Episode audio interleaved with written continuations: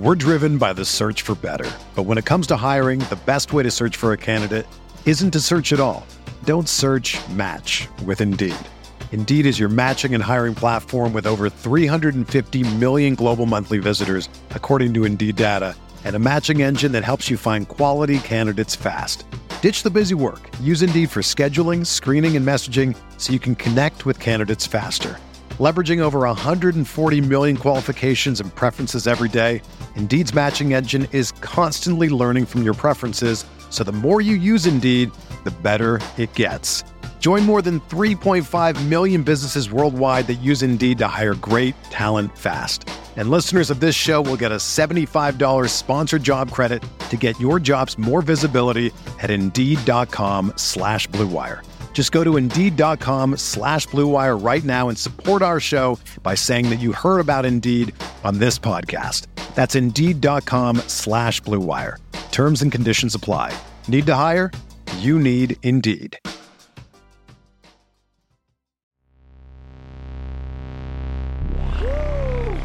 Oh, shot slammer jammer, baby. Oh. Woo.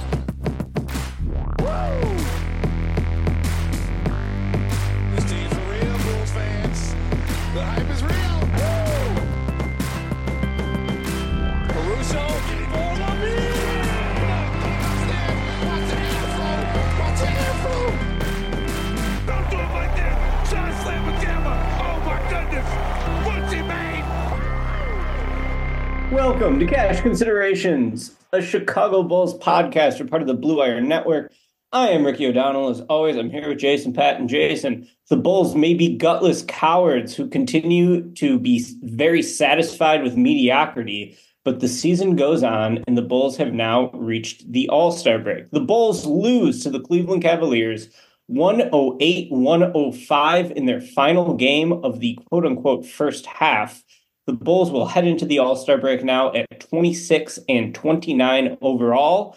Uh, it's too bad, Jace, because this was a game the Bulls had every opportunity to win. The Bulls led by seventeen points at one point during this game. The game came down to the wire. It was a tie game with ninety seconds left. It was a tie game with forty-three seconds left when the refs decided to make themselves the main character of the night and called a ridiculous foul on Alex Caruso during a moment where he got tied up with Donovan Mitchell on a sidelines out-of-bounds play. Mitchell got a free throw. The Cavs got possession. And even though the Cavs uh, didn't score on the ensuing possession, Mitchell's go-ahead free throw gave them a lead they would never relinquish. The two-minute report today, I believe, called that a garbage, bogus call. So uh, Bulls still have the L next to their name either way, twenty-six and twenty-nine. And it ends what I would call, uh, you know, kind of a lackluster first half for the Bulls, but a first half that sort of saw the team, you know, kind of settle into what the odds makers thought they would be coming into this season. Uh, it's a team that's just a shade below five hundred. It seems like as close as the Bulls can get uh, to getting to that five hundred mark after having such a poor start, such a, you know, a five and fourteen overall start. Uh, they just can't seem to get over the hump to get to five hundred, Jay. So uh, twenty-six and twenty-nine now. They will open the All-Star break versus Boston on February twenty-second. There will be no Bulls participating on All-Star weekend. Bulls totally shut out for the first time in like decades. Uh, Obviously, no Bulls are playing in the All-Star game, but also no one in the three-point contest, the dunk contest, the skills challenge. So overall, uh, Jace, how are you feeling now that the first half is over, now that, you know, our national nightmare of the trade deadline is behind us, and we can just kind of settle into this team being a little bit worse than mediocre? Uh, I mean, after the trade deadline, they, the Bulls have been exactly what A K's called them, uh, competitive. They went two and two on the road trip. Every game was close and uh, went down, pretty much went down to the wire. That Grizzlies game, they were losing for much of it, ended up coming back in the fourth quarter and winning. They lost a heartbreaker in overtime against the Orlando Magic, uh, where they were down early and they came back and they were up double digits in the third quarter, uh, down late in the fourth, but they had a chance to win it uh, in regulation. DeMar DeRozan missed a shot and they lost in overtime. And then they beat the Atlanta Hawks in a game uh, where they got down early, came back, kind of controlled most of the second half. They put up, I believe that was a season high, like one thirty-six, and Ayo Dosunmu had, and we'll talk about more about Ayo in a bit, had a career high twenty-nine points. Uh, but that game was also, I believe, was like briefly like a clutch game uh, in the last five minutes. But the Bulls kind of controlled that game for much of the second half after their big run and, and tail end of the first half. And then this game, another heartbreaker against the Cavs. As you mentioned, up seventeen early in the first half. It seemed like a game where Bulls maybe catching the Cavs ready to go into All-Star break. The Cavs had been, had been one of the hottest teams in the league. They they were coming off a loss to a shorthanded Sixers team, but uh, the Bulls jumped on them from the start, up seventeen, as you mentioned, and then uh, the Cavs kind of reeled them back in, and then a close game at the end. You talked about the Caruso foul, um, which was kind of bogus. Uh, and then there was some other there was some other uh, a couple of other c- controversial plays down the stretch. We had the turnover where Coby White drove and tried to pass to a diving Nikola Vucevic. Ball goes through his hands. It's turnover. Everyone was wondering, oh, who was to blame for that? There was this whole thing after the game about Coby going back. I think it was Coby and DeMar going back and like rewatching the film over and over to like see what was wrong. And Coby took accountability. Just, I mean, more just great leadership and stuff from Coby White again. He had an awesome game, although the last couple possessions uh, weren't great for him. He had that play and then he missed the potential game tying three. T- really tough shot. Not can't blame him. He had just made a game-tying three moments before that and a really nice play with a pick-and-roll with DeMar DeRozan, catch-and-shoot three-pointer. But a great game for Coby to go into the break. Heartbreaking way for the Bulls to lose. And as you mentioned, twenty-six and twenty-nine, they just, they're kind of just are hanging around that like two, three, four games under five hundred. Uh, twenty-six and twenty-nine, they are four games out of the eight seed.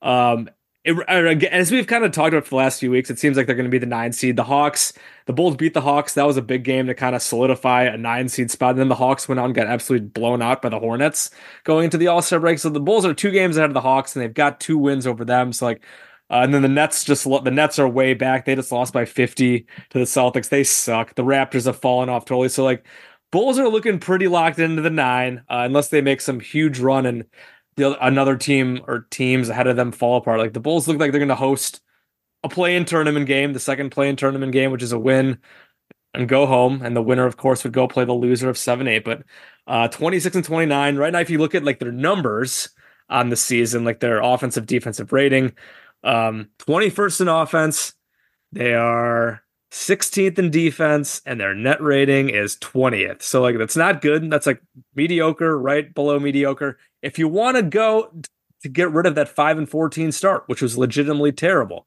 over the last thirty-six games, the Bulls are twenty-one and fifteen. Their net rating is still not that great, though, in that stretch.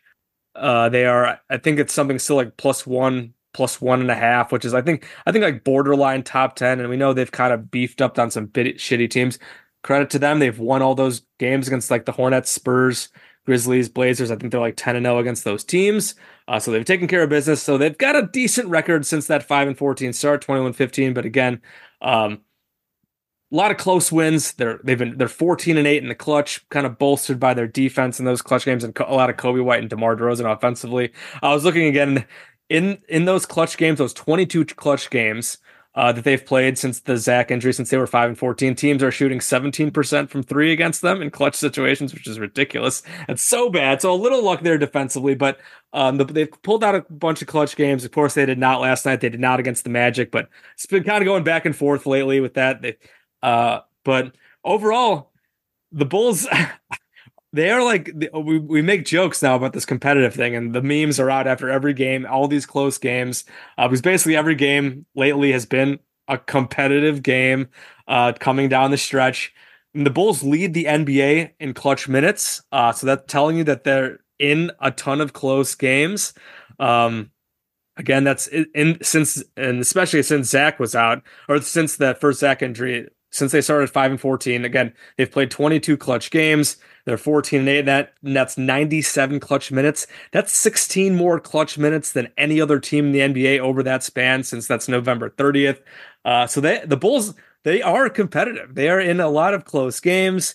Uh, And again, a lot of those have also been against some, been some bad teams, and they've beat up on the bad teams, which is good for them. But I mean, even against good teams, the Cavs competitive game yesterday, the Timberwolves, they had the big comeback and a close win in overtime. The Kings, big comeback, close loss. So like the Bulls haven't been getting blown out. They just like credit to them, I guess, for like not having just like any total like duds for the most part uh, lately. But ultimately, they're still twenty-six and twenty-nine. Uh, they're still four games out of the eight seed. It looks like they're going to be another nine ten play-in team. So again, it's like, while there is some good stuff here and there, some good individual play, which we'll talk about here uh, going into the All-Star break, the team itself is still, they're just okay. They are competitive in the like most literal sense of the word, in that they compete in most games and don't get blown out. Uh, but of course, that's a very low bar to have, but that's A K's bar. The, according to A K, the Bulls are four and oh since the trade deadline because they've been competitive in every single game. Yeah, Jace, I don't know how competitive we can say the Bulls are when they enter the All-Star break nine and twenty-four against above five hundred teams. They are seventeen and five against below five hundred teams, but mostly the Bulls have been Uh, earning their wins by beating up on the bottom feeders of the league. And I guess you credit them for taking care of business in that sense. But uh, you look at that record against above five hundred teams, and I don't really see a team that is, quote unquote, competitive to actually accomplish anything of note this year. Uh, Arturas, it's just like, dude, it, does this man have the lowest expectations of anyone in the N B A? He seems so thrilled with where the team is at and where the roster is at. And he said in his trade deadline press conference, post-trade deadline presser, that, uh, you know, when the team was five and fourteen, he was in a really bad place and he didn't like what he was watching. But since then, he thinks everything's going great. Well, Arturas, you might be the only one who thinks that, because Uh, this team's present is not that good, obviously, and their future is in a lot worse shape than their present is. So you already have a lot of assets invested in this particular era of the team. The team is not good enough to get over five hundred in the East, and the ensuing years after this one are going to be even worse. So why Arturas is so satisfied with where the team is at, I have no idea, but at least now that the trade deadline is over, Jason, we can decide on one thing as this year plays out. If the Bulls make the playoffs, Arturas Karnisovas is still a huge moron. If the Bulls miss the playoffs, he's a huge moron who should objectively be fired. Now, I don't know if Michael Reinsdorf is going to do that. I would say he should be fired if, you know, unless they win a first round series this year, quite frankly.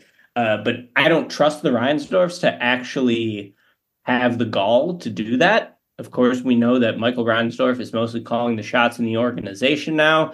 Uh, you know, Arturas never hit a three point shot to clinch a championship the way John Paxson did. So maybe he won't get quite as much rope as his predecessor. But, you know, Jace, one thing I deeply resent about Arturas is how he's made Paxson look pretty good in hindsight. Like Daniel Gafford playing good ball now. That was a former Bulls second round pick. Uh, you know, that was a Paxson pick. Markkanen has become a top twenty player. Uh, Chris Dunn is you know, balling Kobe, out there in Utah, too. Chris Dunn's looking good in Utah. Coby is really blossoming this season. And I was really driving the fire Garpacks bandwagon towards the end there. And they deserve to be fired. I wanted let's, them let's to move on yeah. from Paxson. Paxson hired the worst coach in N B A history in Jim Boylan, which stunted the development of his younger players. He made a terrible Jimmy Butler trade. But man, Paxson had more foresight than Arturas did. And Arturas just stinks, dude. Like, this guy deserves to be fired. And I just wanted to get that out of the way before we dive into everything else. So that's my little spiel. Uh, Bulls twenty-six and twenty-nine. Some good things are happening on the court, Jason. We've talked so much about Coby White's development, but how about another guard in the backcourt for the Bulls? That would be Ayo Dosunmu. Ayo is on fire lately as a three-point shooter. We could pull up the numbers and dive into it. Last year, Ayo Dosunmu was the Bulls' starter at point guard, shot thirty-one point two percent from three on two and a half attempts per game. This year, he's taking three point three attempts per game,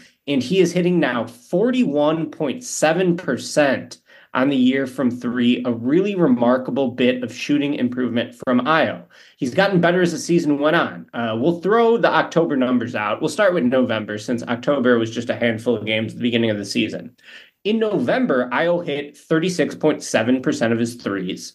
Uh, then in December, his shot fell off again, looked like last year, thirty-one point four percent from three. Since the calendar turned to twenty twenty-four, Ayo has been on fire. In January, forty-six point two percent from three, and so far in February, fifty-six percent from three. That puts him above forty-one percent on the season. Uh, the big difference in Ayo's shot is perhaps his work with shooting coach Peter Patton, who I deem, Jason, is the only competent person in the Bulls organization. Ayo, after a recent career high against the Atlanta Hawks, credited Coach Patton for working with his shot. Ayo said, quote, "Coach P has been tremendous with me. Every day in the morning, post-shoot around, I text him. He's done a great job of allowing me to understand my shot and find out what's the best way I can be effective using my jump shot. And he's very blunt with me. If I shoot a couple the wrong way, he always corrects me, and I thank him for that. He's sending me film at nighttime saying, this is a good shot, this is a bad shot, and we have a relationship where he can coach me hard." So to me, uh, this is tremendous for Ayo. He also noted that Patton has helped him with his follow-through. I think Arturas, uh, you know, if you're looking at like the good things Arturas has done since he's been here, I think, you know, keeping Coby White when they could have moved on from him and empowering him this year was a good decision by Arturas. Drafting Ayo, you know, seems like a pretty good decision to this point. Uh, You know, people who listen to this podcast will probably remember I wanted Sharif Cooper uh, in that pick, and I think Ayo certainly looks like a better pick than Cooper would have been. So uh, nice job, Arturas, on that one. And then hiring Peter Patton. A lot of Bulls players are having the best season of their career shooting the basketball this year. Uh, Coby White, for sure, has been more consistent than ever shooting. Ayo, by far, having his best season and a major leap from last year. And then DeRozan's even having the best shooting season of his career, basically, uh, in what is this, like year fifteen or sixteen. So Peter Patton deserves a lot of credit, I think, for uh, helping Coby iron out his shot, or for helping uh, Ayo as well iron out his shot. And Uh, you know, Ayo, I always thought if he could just hit a wide open shot, because defenses still aren't really guarding him, you know, he could be a pretty damn good player. And he's really turning into that now for the Bulls. Is he the starting shooting guard of the future in a post-Zach LaVine world, Jason? I'm not totally sure, but I do sort of like the complementary skill sets between Ayo and Coby. Ayo being a bigger guard, better defensively, can take on the tougher assignment. Coby's so good at playing off the ball in terms of his spot-up ability. Uh, he's one of the best sort of secondary playmakers and spot-up shooters in the league right now, at least in terms of uh, those play types. So, uh, you know, really encouraging stuff to see from Ayo, and you just hope he can sustain it, because if he can, the Bulls are going to have a really nice rotation piece moving forward. We're driven by the search for better, but when it comes to hiring, the best way to search for a candidate isn't to search at all.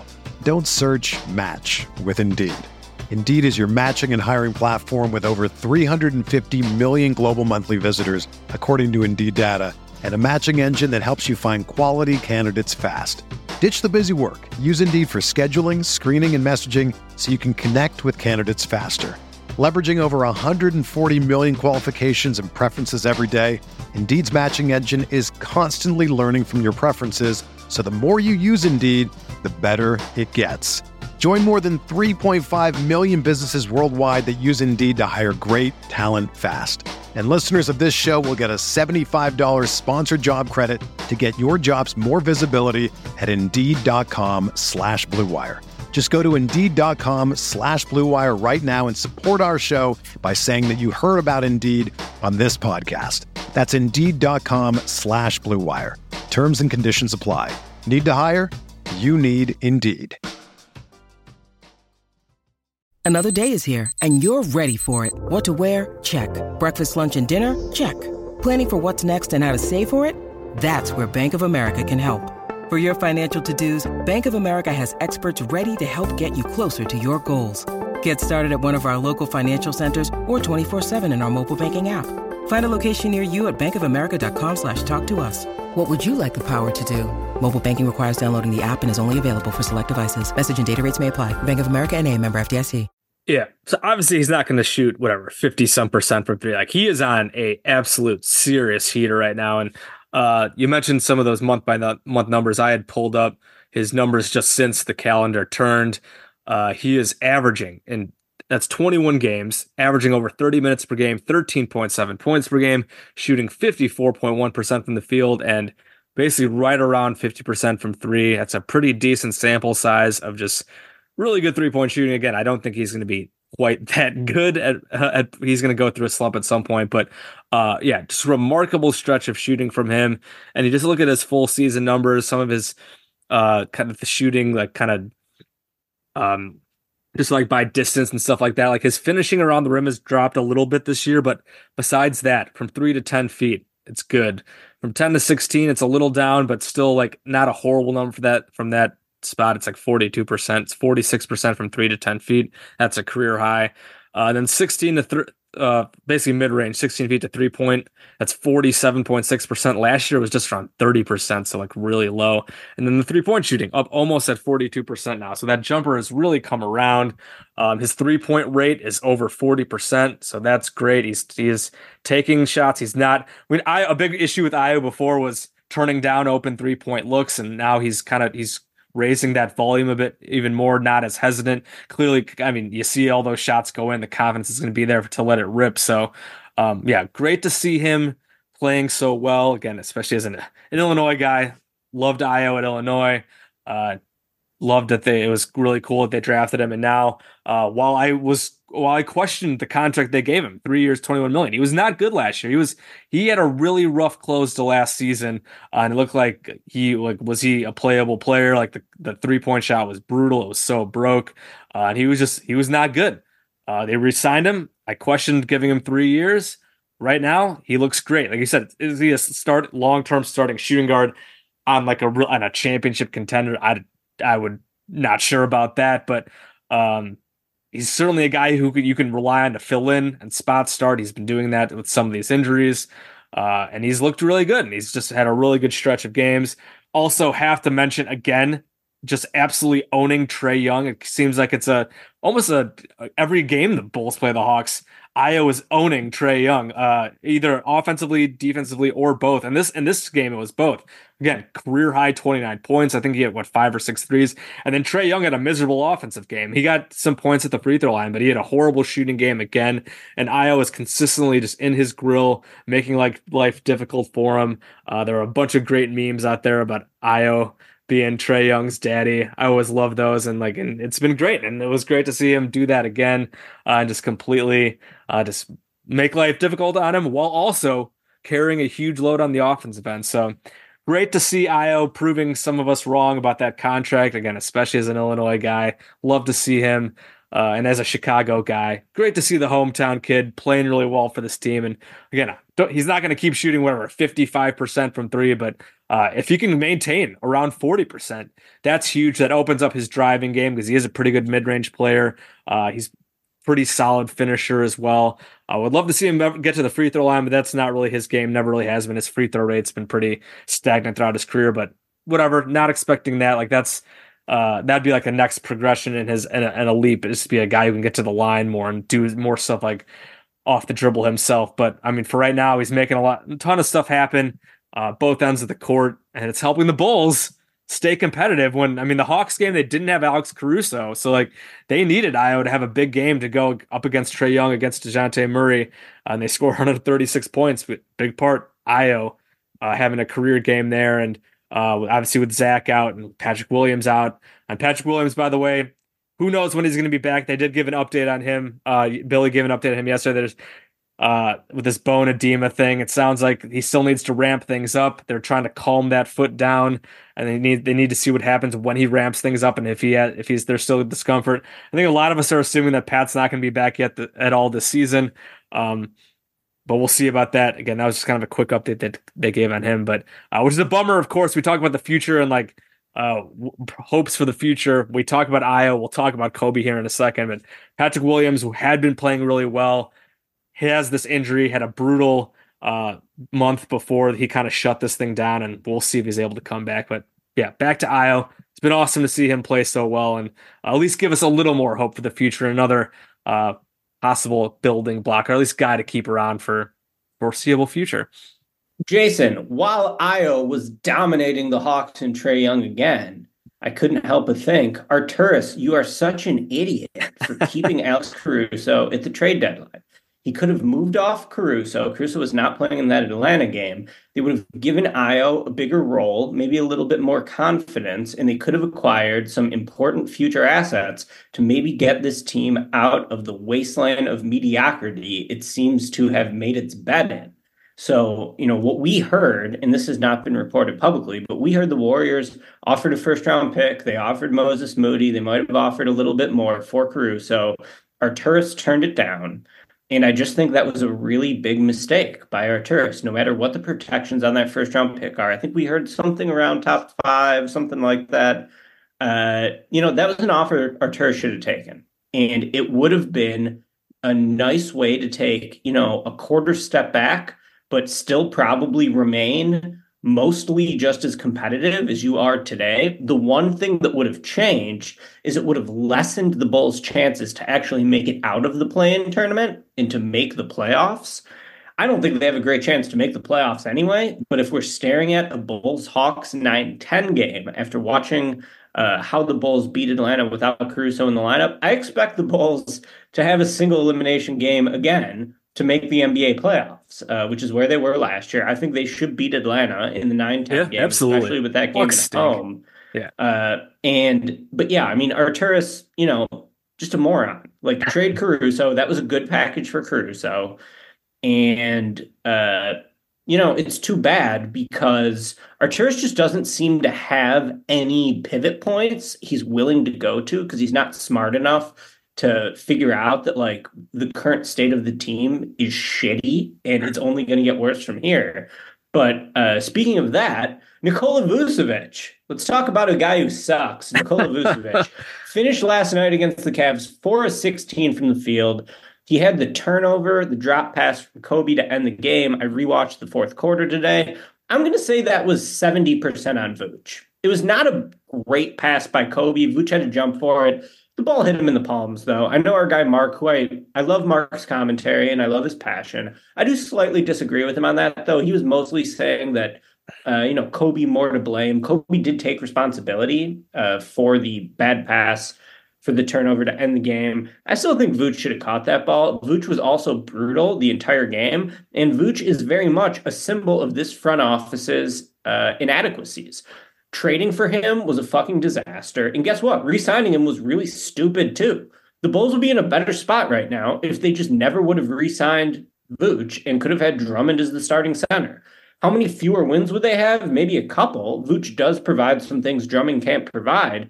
But to have Vooch locked up at twenty million dollars a year each in the next two seasons, Jace, I'm just not super jacked up about that because Vooch is one of the least efficient high-volume scorers in the N B A. Vooch with a fifty-two point eight true shooting percentage. The N B A average is fifty-eight percent true shooting. So Vooch is way below average.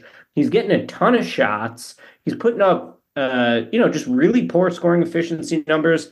I think Vooch stinks. He does bring some playmaking to the team that they miss when he's not in there. Uh, you know, he seems like he knows where to be defensively, which is the nicest thing you could say about Vooch because he does not have the athleticism to clean up anyone else's mistakes. And Jace, if he could be an actual good shooter, an above average shooter, shooter for a center, he would be a pretty good player. Instead, he is a terrible shooter for a center and thus is a shitty player who makes twenty million dollars a year each in the next two years. So from what I saw of that Cavs game, I watched the entire fourth quarter. Uh, and before that, I was kind of in and out as I was celebrating Valentine's Day. But uh, Vooch stinks. Get this guy off the team. I really like a lot of players on this Bulls team, even though I'm not happy with the direction of the team.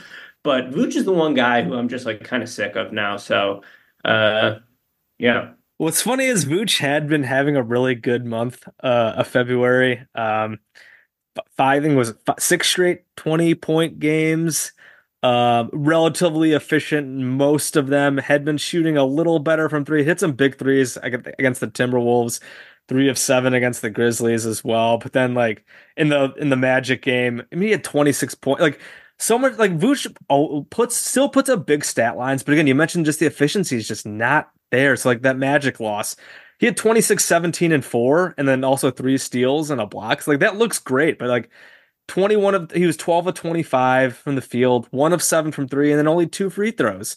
He actually did take nine free throws against the uh, the Hawks, which is I, I believe a season high. I mean, he doesn't get to the line at all. It's so crazy how he has never been a big free throw shooter in his career, and just and continues now. He takes like one or two free throws a game, like generally at most. Um, but he had been playing pretty well at, but then this game going into the break, he was a disaster. Nine points, eight rebounds, four of sixteen from the field, one of five from three. Uh, and the three point shooting has just been awful all season. Like his two point shooting has kind of fluctuated throughout the year. Uh, but I mean, just looking at October, twenty percent, um, November, twenty-seven percent, January uh, or December, thirty under thirty-one percent, January under twenty-five percent. And now in February, thirty-one percent, is best month of the year. And like one of the big reasons, like I think some people got, and including me, were like excited when the Bulls traded for Vooch. Like that year with the Magic, like he was averaging like twenty-five and twelve. He was shooting like forty some percent from three. And it's like, oh man, like they got this like big time scorer who could score inside. He could stretch the floor, like, and like do stuff that like Lowry like couldn't, was never able to really do like with the Bulls. Like Lowry had his moments, but like, he just like was never consistent, was hurt all the time, and just like wasn't really working out. So now they get this guy, like twenty, a twenty-five and ten guy who can make it rain from three, and you can pound it him, pound the ball into him in the post, and he's got the passing as you mentioned. And it just has never worked out. The shooting has never really been there with the, with the Bulls. I think that season it might have been two. I'd have to look back at his numbers again, but he had a couple seasons I think where he was really good. Let me pull up his career stats now. Um, that year he was traded. He was forty point six percent from three.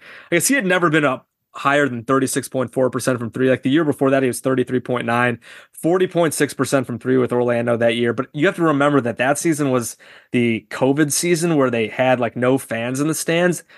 And there was like a lot of outlier, like hot shit. Like even Zach LaVine's like best shooting season came during that year. And I have to think like that probably did help him too.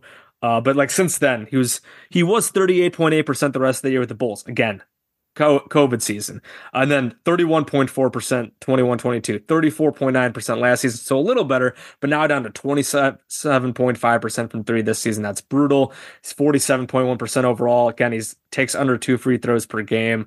Um, yeah, I mean, looking at even like that Magic season, he was taking six six and a half threes per game at over forty percent comp- like rate, uh, conversion rate. Like those are awesome numbers. Again, he was averaging twenty-four point five points, twelve rebounds, almost four assists. Like he was putting up monster numbers in that season with the Magic, and that. Uh, but I think clearly kind of inflated by the the the no fan stuff, and then now obviously trying to fit into a different role and on a different team.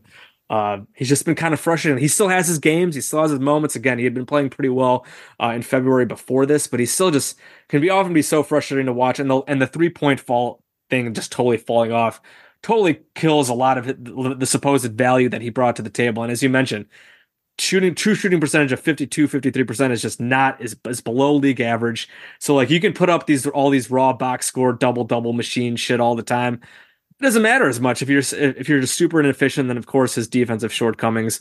The Bulls have managed to cover up some of those shortcomings uh, with their perimeter defense and their scheme. And Vooch some can do can still get steals, has those good hands, and like is generally like okay at um, whatever positioning. But like we just know he doesn't really block shots much, and we know he has his shortcomings there. So yeah, like I never I did not like the three years fully guaranteed that deal. Um, Yeah, don't love it. Not jacked and juiced about having him around. I don't know. Like, it, there were never any trade rumors about him at the deadline. I don't know if they'll look to move off him. I doubt that they will this offseason. I don't know if even if they'd be able to without maybe trading something else decent. So, like, yeah, I think he's probably gonna be around at least another year after this one, and maybe even the entire. Maybe they can trade him as an expiring. I don't know, but yeah, frustrating to watch for sure. Even even when he does put up big numbers.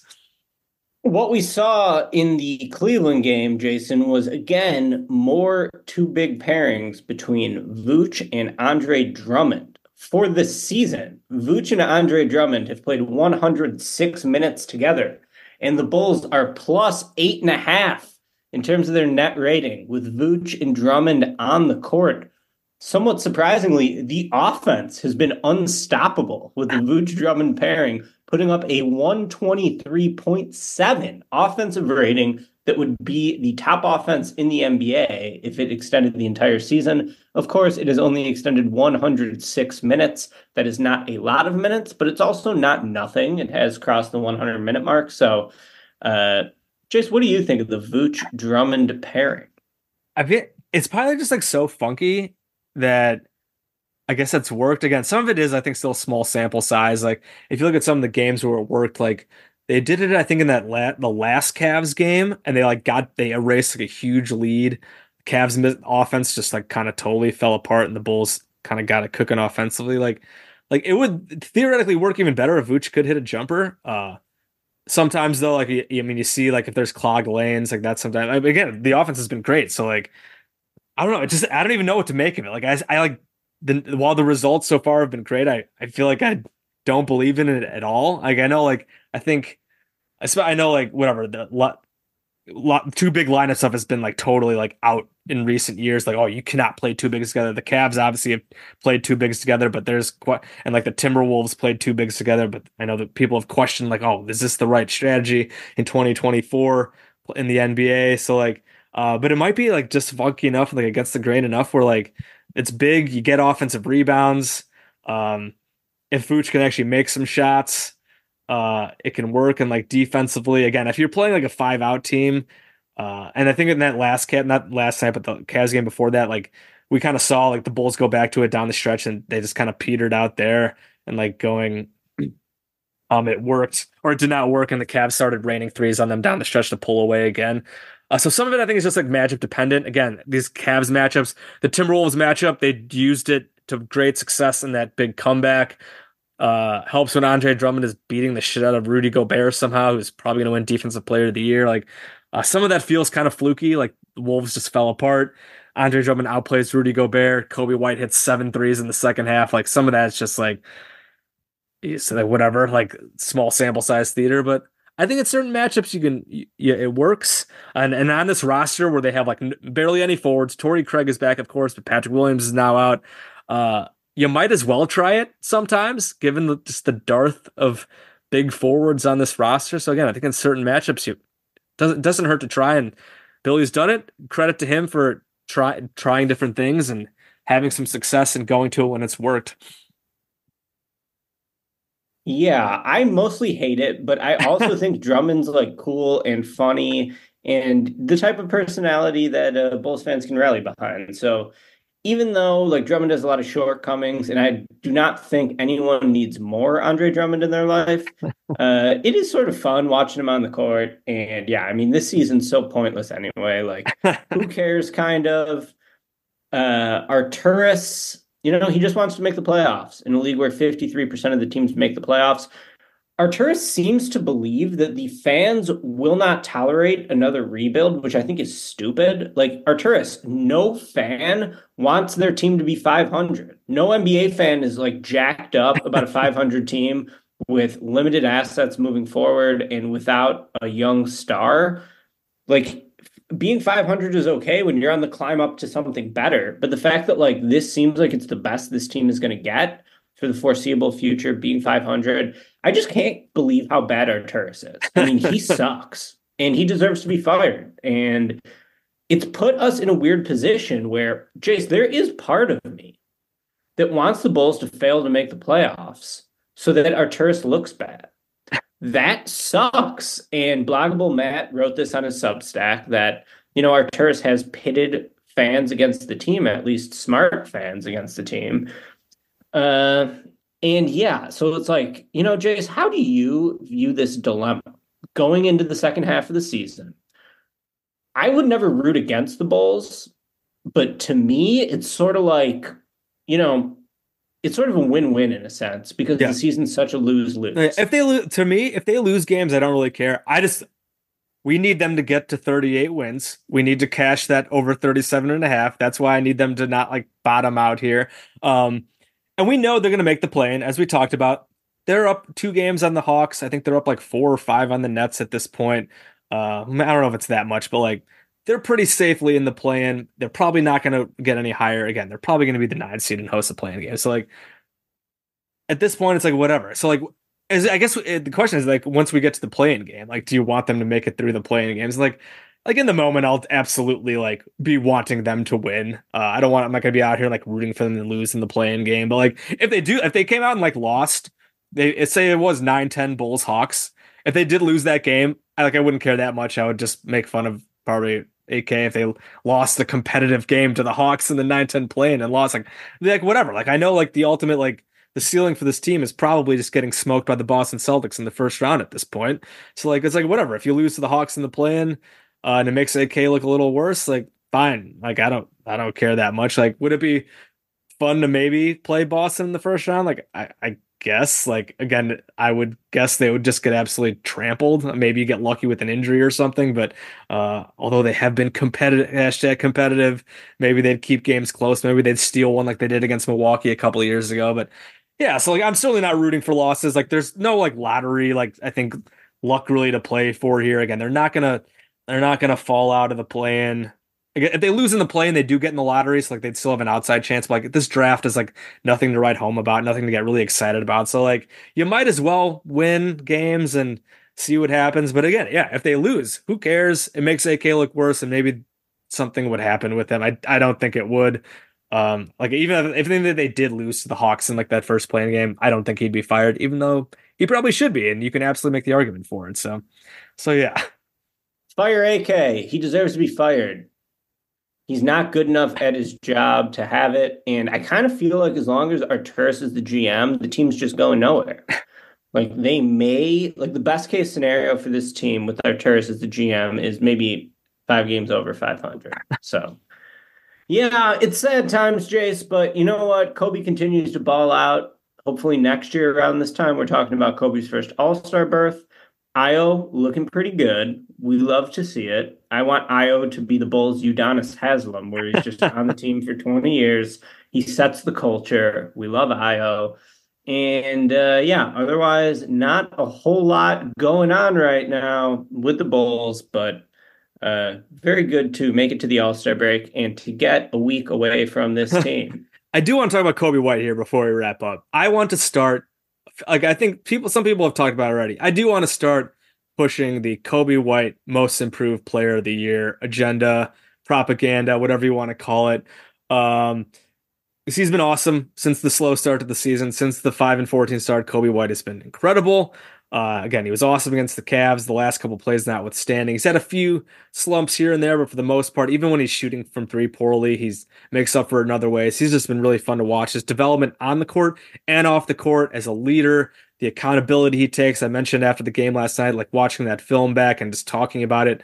Um, there's some good quotes out there from like K C and some of the other beat guys, just with Coby talking about what happened at the end of the game. Um, So Coby White, most improved player. And so I, like we talk about all like the rest of the season's useless. It is not totally useless, ju- almost solely because Coby White's development, continuing that and seeing him late in games, because I know there's been all this like chatter about, oh, like when DeMar, an uproar when DeMar gets possessions late in games uh, and he goes I S O and takes these shots like, oh, well, why isn't Coby getting it? Why isn't Coby getting it? We saw Coby get some of the opportunities last night. We saw the great and the nice two-man game on with those screens that they go to a lot with DeMar and Coby. Uh, because like DeMar and Zach used to do that a lot. Now Kobe's kind of getting in on that. We saw them create a wide open three-pointer out of it.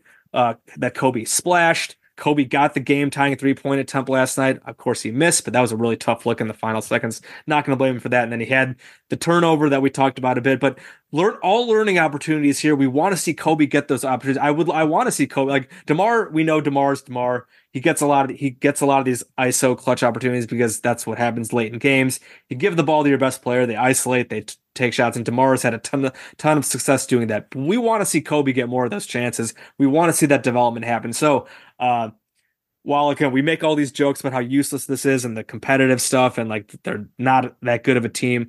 If the Bulls are in close games, that means more reps for Coby White in clutch situations, and that's we. We love to see that. We want to, we want to see that growth continue.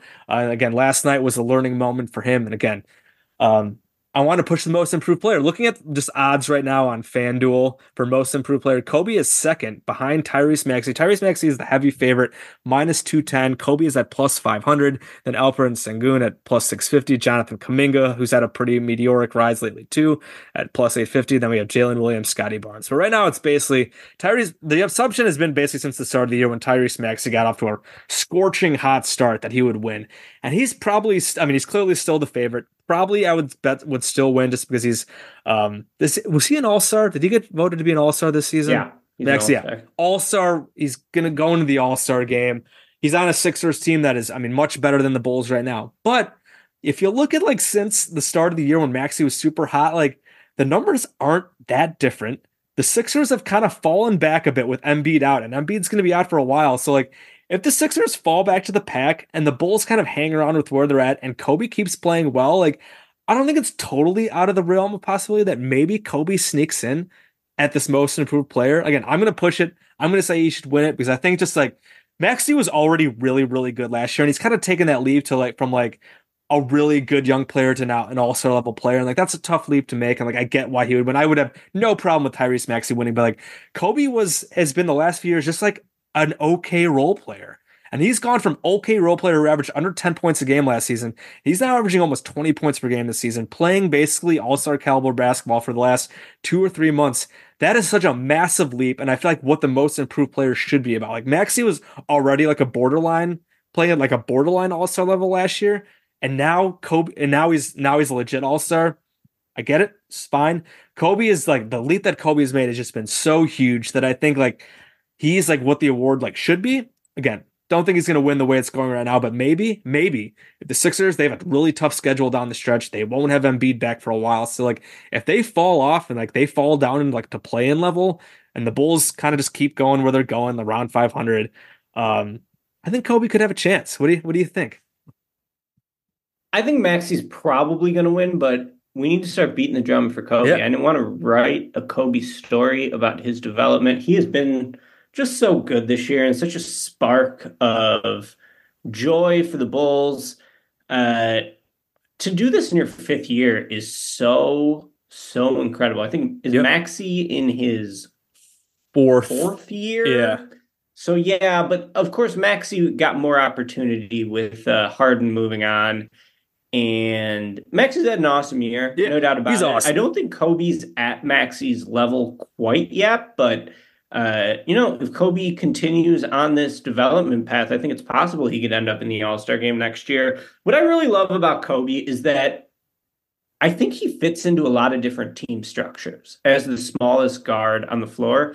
He is still kind of bad on defense, I think. If you look at his advanced stats, uh, I, last time I checked, he was in the second percentile of defense in E P M. I could pull that up real quick, but you still see it in certain matchups. You saw it Uh, a bit at times against the Cavs last night. So, uh, you know, for whatever he takes away from defensively now, though, he so he's up to the eighth percentile in defense. But offensively, ninety-first percentile. And I think that sort of captures what a good offensive player Coby is. He's just improved in so many different ways.